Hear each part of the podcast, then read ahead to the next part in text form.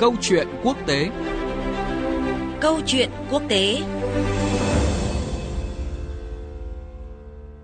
Thưa quý vị và các bạn, năm 2022, thế giới thấy rõ nét tình trạng gia tăng các thảm họa do biến đổi khí hậu gây ra như ngập lụt, khô hạn, ảnh hưởng đến mùa màng hay gây cháy rừng nghiêm trọng.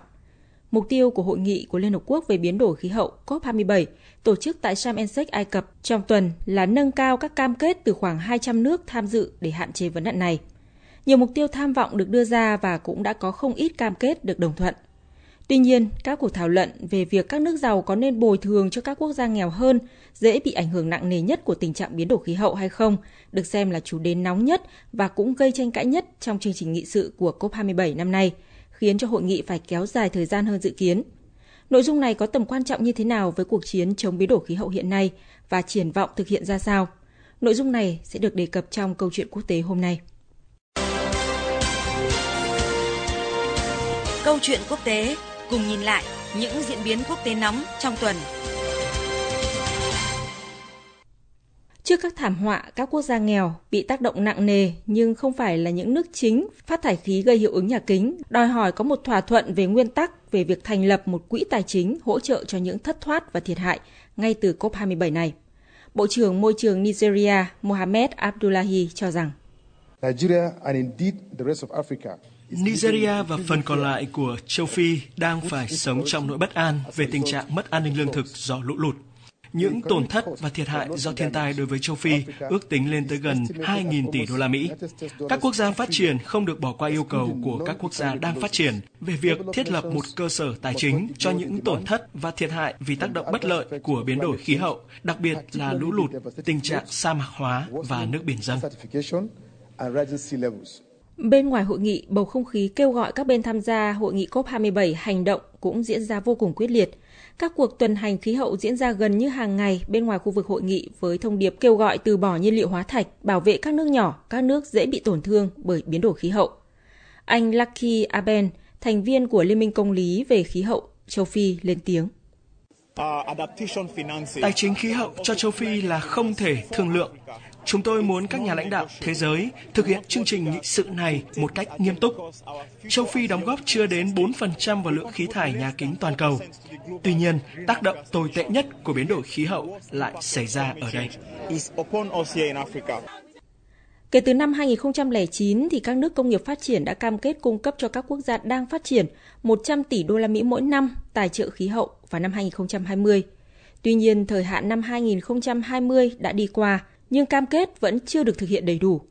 Bộ trưởng Môi trường Ai Cập ngày 13 tháng 11 nói rằng, các nước đang phát triển cần nguồn tài chính khí hậu từ 140 đến 300 tỷ đô la Mỹ mỗi năm vào năm 2030 và con số này có thể lên tới 280 đến 500 tỷ đô la Mỹ mỗi năm vào năm 2050. Khoản hỗ trợ tài chính 100 tỷ đô la Mỹ mỗi năm mà các quốc gia phát triển cam kết cung cấp cho các nước đang phát triển sẽ không đủ để giải quyết vấn đề. Để tìm hiểu rõ hơn về các cuộc thảo luận cũng như những kết quả tại hội nghị COP27 lần này, chúng tôi kết nối với phóng viên Tuấn Nguyễn, thường trú Đại tiếng nói Việt Nam tại Ai Cập để có thêm thông tin chi tiết. Xin chào anh Tuấn Nguyễn, việc bồi thường cho các nước nghèo và đang phát triển bị ảnh hưởng bởi biến đổi khí hậu là vấn đề chính được thảo luận tại COP27 năm nay.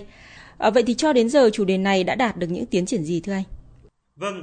như vậy là hội nghị các bên tham gia Công ước khung của Liên Hợp Quốc về biến đổi khí hậu, hay còn gọi là COP27, đã chính thức kết thúc sau 2 tuần làm việc đầy căng thẳng. Với tư cách là nước chủ nhà thì Ai Cập đã đặt mục tiêu thông qua hội nghị COP27 năm nay để tăng cường nỗ lực toàn cầu chuyển từ giai đoạn cam kết sang giai đoạn thực hiện. Trên thực tế thì các cuộc đàm phán đã diễn ra hết sức khó khăn cho đến những giờ phút cuối cùng của hội nghị thượng đỉnh khí hậu Sharm el-Sheikh liên quan một số điểm chính, trong đó có vấn đề tổn thất và thiệt hại được các nước đang phát triển yêu cầu bồi thường do bị ảnh hưởng nghiêm trọng bởi biến đổi khí hậu. Đây cũng là lần đầu tiên vấn đề tổn thất và thiệt hại chính thức được đưa vào chương trình nghị sự của COP27, phản ánh thành công to lớn của các nỗ lực ngoại giao từ phía nước chủ nhà Ai Cập. Trước khi hội nghị COP27 khép lại, một tín hiệu được xem là đột phá trong vấn đề này, đó là việc Liên minh châu Âu hôm 17 tháng 11 vừa qua cho biết sẽ ủng hộ yêu cầu của nhóm 77, bao gồm 134 quốc gia đang phát triển, để thành lập một quỹ giúp các nước này đối phó với tổn thất và thiệt hại. Trong ngày 19 tháng 11, tức là ngày cuối cùng của hội nghị, một nguồn tin châu Âu xác nhận rằng một thỏa thuận đã đạt được về vấn đề tổn thất và thiệt hại khí hậu mà các nước nghèo phải gánh chịu. Cụ thể là việc thành lập một quỹ đặc biệt dành riêng cho các tổn thất và thiệt hại nhằm hỗ trợ tài chính cho các quốc gia dễ bị tổn thương nhất trước biến đổi khí hậu. Trong khi đó, giới báo chí tại khu vực cũng cho biết hôm 20 tháng 11 rằng phiên họp toàn thể Hội nghị khí hậu COP27 đã đạt được bước đột phá liên quan đến việc thành lập quỹ hỗ trợ các nước nghèo và bị ảnh hưởng bởi hậu quả của biến đổi khí hậu. Tuy nhiên, điều này có thể phải đi kèm với tham vọng lớn hơn nhằm cắt giảm lượng khí thải dẫn đến sự nóng lên toàn cầu. Vâng, thực tế cho thấy là vấn đề tài chính khí hậu luôn là bài toán hóc búa nhất hiện nay. Nhiều lời hứa đã được đưa ra trong các hội nghị à, nhưng sau đó vẫn chưa thực hiện được, chẳng hạn như là cam kết của các nước phát triển về việc tài trợ 100 tỷ đô la Mỹ mỗi năm cho các nước nghèo thích nghi và giảm thiểu tác động của biến đổi khí hậu. À, vậy triển vọng về một quỹ tài chính hỗ trợ cho những thất thoát và thiệt hại vì biến đổi khí hậu thì được nhận định như thế nào thưa anh? Vâng, có thể nói vấn đề tài chính hỗ trợ cho những tổn thất và thiệt hại là chủ đề gây nhiều tranh cãi, đã được thảo luận trong nhiều năm nhưng chưa đạt được đồng thuận về bất kỳ kế hoạch hành động khả thi nào. Những tổn thất này có thể được chia làm hai loại, bao gồm tổn thất và kinh tế như tài nguyên, hàng hóa và dịch vụ, nông nghiệp, cơ sở hạ tầng, du lịch và các lĩnh vực khác, và tổn thất phi kinh tế như thiệt hại nhân mạng, sự biến mất của các nền văn hóa và sinh kế hoặc di cư. Tại hội nghị COP27 năm nay thì những bất đồng liên quan tài chính khí hậu cũng không phải là ngoại lệ. Đặc biệt là bất đồng trong vấn đề bồi thường, tổn thất và thiệt hại để đạt được một thỏa thuận cứu thế giới khỏi tình trạng nóng lên toàn cầu. Hội nghị COP27 năm nay đã ghi nhận một dấu hiệu tích cực trong vấn đề tài chính khí hậu. Sau nhiều năm, các nước giàu phản đối lời kêu gọi tài trợ từ các quốc gia dễ bị tổn thương do khí hậu để bù đắp tổn thất và thiệt hại, thì tại COP27 lần này, EU đã đưa ra lập trường thể hiện thay đổi tích cực khi ủng hộ thành lập một quỹ tài chính hỗ trợ vấn đề này. Tuy nhiên, EU nêu ra điều kiện là các nền kinh tế mới nổi và phát thải nhiều như Trung Quốc cũng phải tham gia đóng góp cho quỹ này, thay vì chỉ giới hạn nhiệm vụ đóng góp vào các quốc gia chịu trách nhiệm gây ra nhiều khí thải trong lịch sử như EU và Mỹ. Hiện có thông tin về việc các cuộc đàm phán tại COP27 đã dẫn đến đề xuất nhằm tạo quỹ cho các quốc gia đang đối mặt với thiệt hại không thể khắc phục do biến đổi khí hậu. Tuy nhiên, trong trường hợp đề xuất được thông qua tại COP27 thì cũng có thể cần thêm tới 2 năm để quỹ có thể đi vào hoạt động và phân bổ tiền hỗ trợ cho các nước. Và bên cạnh vấn đề gây tranh cãi liên quan đến à, tài chính khí hậu thì không thể phủ nhận là hội nghị COP27 lần này có một chương trình nghị sự bao trùm.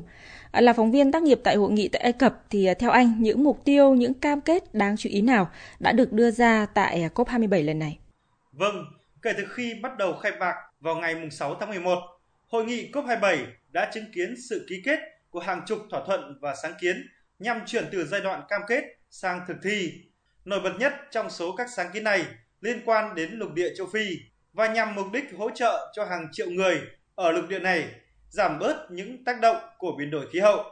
Nhiều sáng kiến đã được nêu ra trong lĩnh vực tự nhiên, bảo vệ môi trường, đa dạng sinh học, chuyển đổi lương thực và nông nghiệp bền vững, hành động khí hậu, các dự án xanh thông minh và các dự án khác nhằm giảm thiểu và thích ứng với các tác động tiêu cực của biến đổi khí hậu.